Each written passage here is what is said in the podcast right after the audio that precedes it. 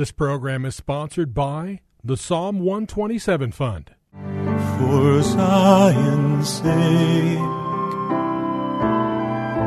I will not keep silent. For Zion's sake, I'll not hold my peace. Welcome to For Zion's Sake. Isaiah 62 1 is taken directly out of the Hebrew Scriptures when the prophet Isaiah declared, For Zion's sake I will not keep silent, and for Jerusalem's sake I will not keep quiet, until her righteousness goes forth like brightness, and her salvation like a torch that is burning. Your hosts for the program are Shelley and June Volk, Jewish believers burdened to see Jew and Gentile become one. Believers strengthened in their faith and for their Jewish kinsmen to come to the saving knowledge of Jesus as the Messiah, the Son of God. Bless the Lord and welcome to For Zion's Sake. Thank you for joining us. We're the Volks. My name is Shelley. And my name is June. Hi, everyone. It's a privilege and a delight to be with you as we start another week of broadcasting. And if you have your Bibles, turn with us. We're going to be looking at Psalm 138 this week. Psalm 138, I'll be reading from the New American Standard. I will give thee thanks with all my heart. I will sing praises to thee before the gods. I will bow down toward thy holy temple and give thanks to thy name for thy loving kindness and thy truth. For thou hast magnified thy word according to all thy name. On the day I called, thou didst answer me. Thou didst make me bold with strength in my soul. All the kings of the earth will give thanks to thee, O Lord, when they have heard the words of thy mouth, and they will sing of the ways of the Lord, for great is the glory of the Lord. For though the Lord is exalted, yet he regards the lowly, but the haughty he knows from afar. Though I walk in the midst of trouble, thou wilt revive me. Thou wilt stretch forth thy hand against the wrath of my enemies and thy right hand will save me. The Lord will accomplish what concerns me. Thy loving kindness, O Lord, is everlasting. Do not forsake the works of thy hands. What's amazing here, Junie, is one of the editors of this version wrote over the psalm, Thanksgiving for the Lord's favor. And that's exactly what it is, because this psalm speaks of the favor of the Lord. So let's look at these verses individually, Junie, because I pray that you and I will be enriched by them as well as all of our listeners. Verse 1 says, I will give thee thanks with all my heart. I will sing praises to thee before the gods. An interesting journey, it says in the Amplified, I will confess and praise you. So there's a lot more than just uttering words. It's very similar in a way to Psalm 111, verse 1. Praise the Lord. I will give thanks to the Lord with all my heart in the company of the upright and in the assembly. So we see there is a little difference, but praise and thanks must come from the heart. And it's interesting, Shelley, because you can praise the Lord and you can even say you're thankful. But the truth is that what makes something real is when your heart is really thankful to the Lord. And out of the thanksgiving of who the Lord is, we praise him. And it's a total difference then. It's almost like a Christian is not one who goes to church, but who allows the Messiah or Christ to live his life through us. And so we see it's the same thing with a thankful heart, giving Yes, praise, that it's something of a reality of our knowing the Lord and seeing who He is. And we're so thankful that He's allowed us to know Him. We're so thankful that He has redeemed us. We're so thankful that He chooses to be with us and meet us in our life, everyday situations, that we thank Him and we praise Him because it is beyond our comprehension, isn't it, Shelley? It really it's like is, a Jenny. revelation Amen. to know that God is with us. Uh, you know, it's interesting because you said that, Junie. In Hebrew, there are a number of different words for the word praise, and there's a number of different words for the word thanks. But in here, in this case, the word that's used in Hebrew, it's yada. it means praise, and it also means thanks. So we see that there's such a completeness when we thank God. There's such a completeness when we praise God. And it's so important to notice that in Psalm 111, verse 1, as well as verse 1 in Psalm 138, it needs to come from the heart because God is always looking at the condition of our heart. And when we praise God and thank God from the heart, I think it delights his heart as well. And you know, there's another scripture that says, In everything give thanks. Yes. For this is the will of God in the Messiah Jesus, in Christ Jesus, concerning you. So there are things that happen in our life that naturally, how can we be thankful for? But God has a way of teaching us that our emotions, our own mindset, or our flesh won't take over our life, but His Spirit might come alive in us. Yes, that Lord. when we're facing diverse situations, um, we begin to praise the Lord and thank Him. And what comes to mind, we have a friend, Craig and LaDonna, who were in a, a horrific car accident. Uh, their car rolled, and um, Craig, uh, LaDonna didn't even know if he was alive, and she had had an injury that really should have left her paralyzed, like a quadriplegic. And Craig said that as he um, came, his he became conscious. All he could hear was his wife singing praises to the living God. So it's so important for us to understand that this side of heaven will have trials, will have tribulations, we'll even experience heartaches, but to remember that God is with us Lord, yes, and He's Lord. given us a way to overcome those situations by giving Him thanks and praising Him. You know, Junie, you're touching something so real and so, I think, missing in so many of our lives. That can we thank God for the difficult times as well as for the good times?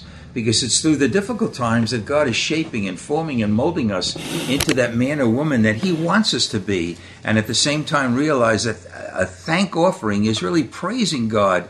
Can we come to that place where praise and thanksgiving are in our heart that no matter what the outward circumstances are, we could say, Thank you, Lord. I praise you for this situation. I might not understand you, but I'm going to praise you through it and trust you to bring it a, to a glorious conclusion. And it's interesting too, Shelley, because we, if we could see and understand that each trial or each difficult situation can be a gift to us That's if right. we really respond to whatever is going on the way the Lord is asking us to. Right. That something will be transformed in, in us because it's not natural to thank God when everything's going wrong, but it is supernatural.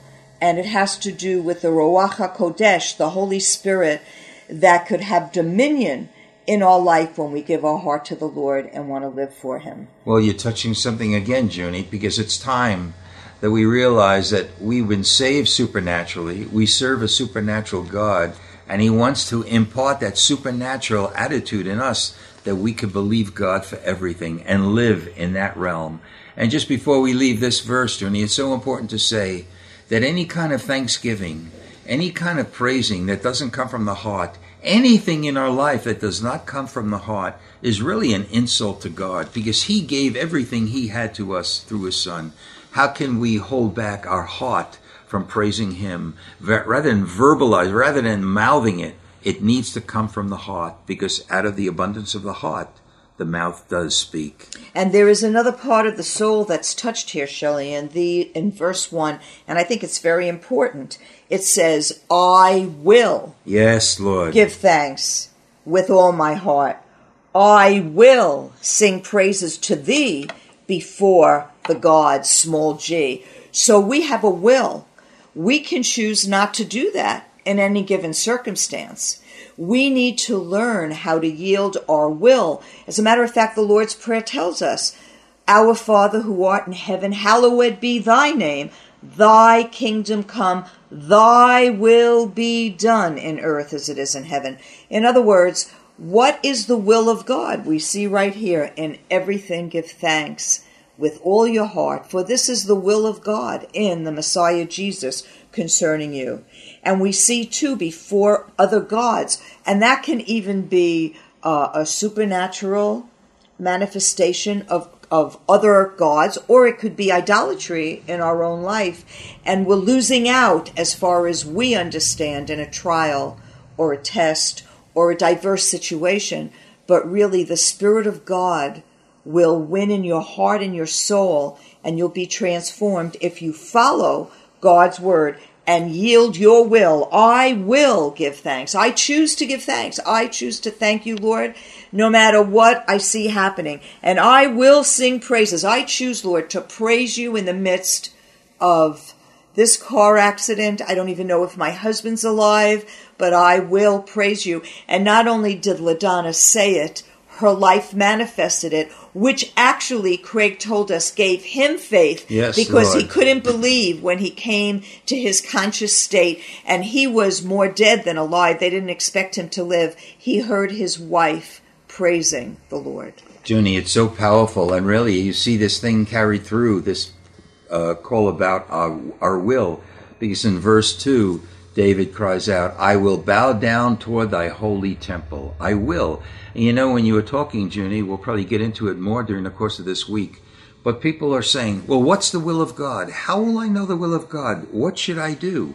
Well, when we live by the word of God, which is what we're going to concentrate on this week, uh, on this week through this psalm, by living in the depths and the understanding of the Word of God, we are doing the will of God. You cannot separate His Word from the will or the will from His Word. As we obey and live by every word that proceeds from the mouth of God, we are in the center of God's will. And do you know, Shelley, none of our listeners, nor you and I, can do that That's right. without being born of the Spirit of God. We need to be born again. Amen. And let me just point out before we come to a close, Junie, that there was no temple when David wrote this, but I believe the temple is really a, a, means of speaking about the presence of God, you know, the Ark of the Covenant, and we have to bow down before the presence of God because He is a holy, holy God. So in verse 2 it says, I will bow down toward thy holy temple. Bless the Lord. Father, we thank you, Lord. We thank you because you are a holy God and you are drawing your people more and more closer to you in these end days.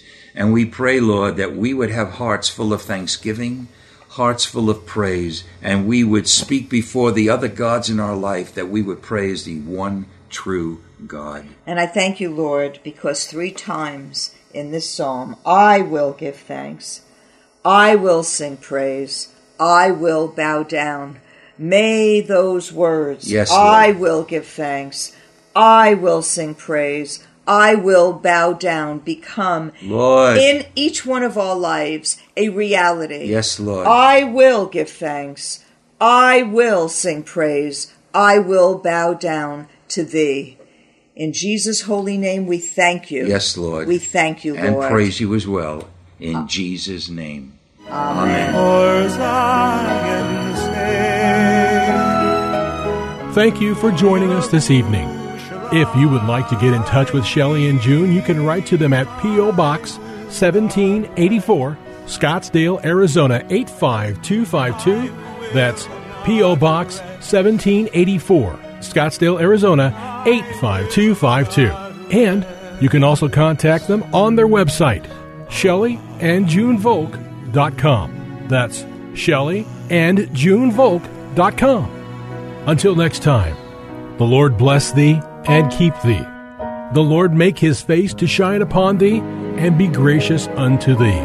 The Lord lift up his countenance upon thee and give thee peace.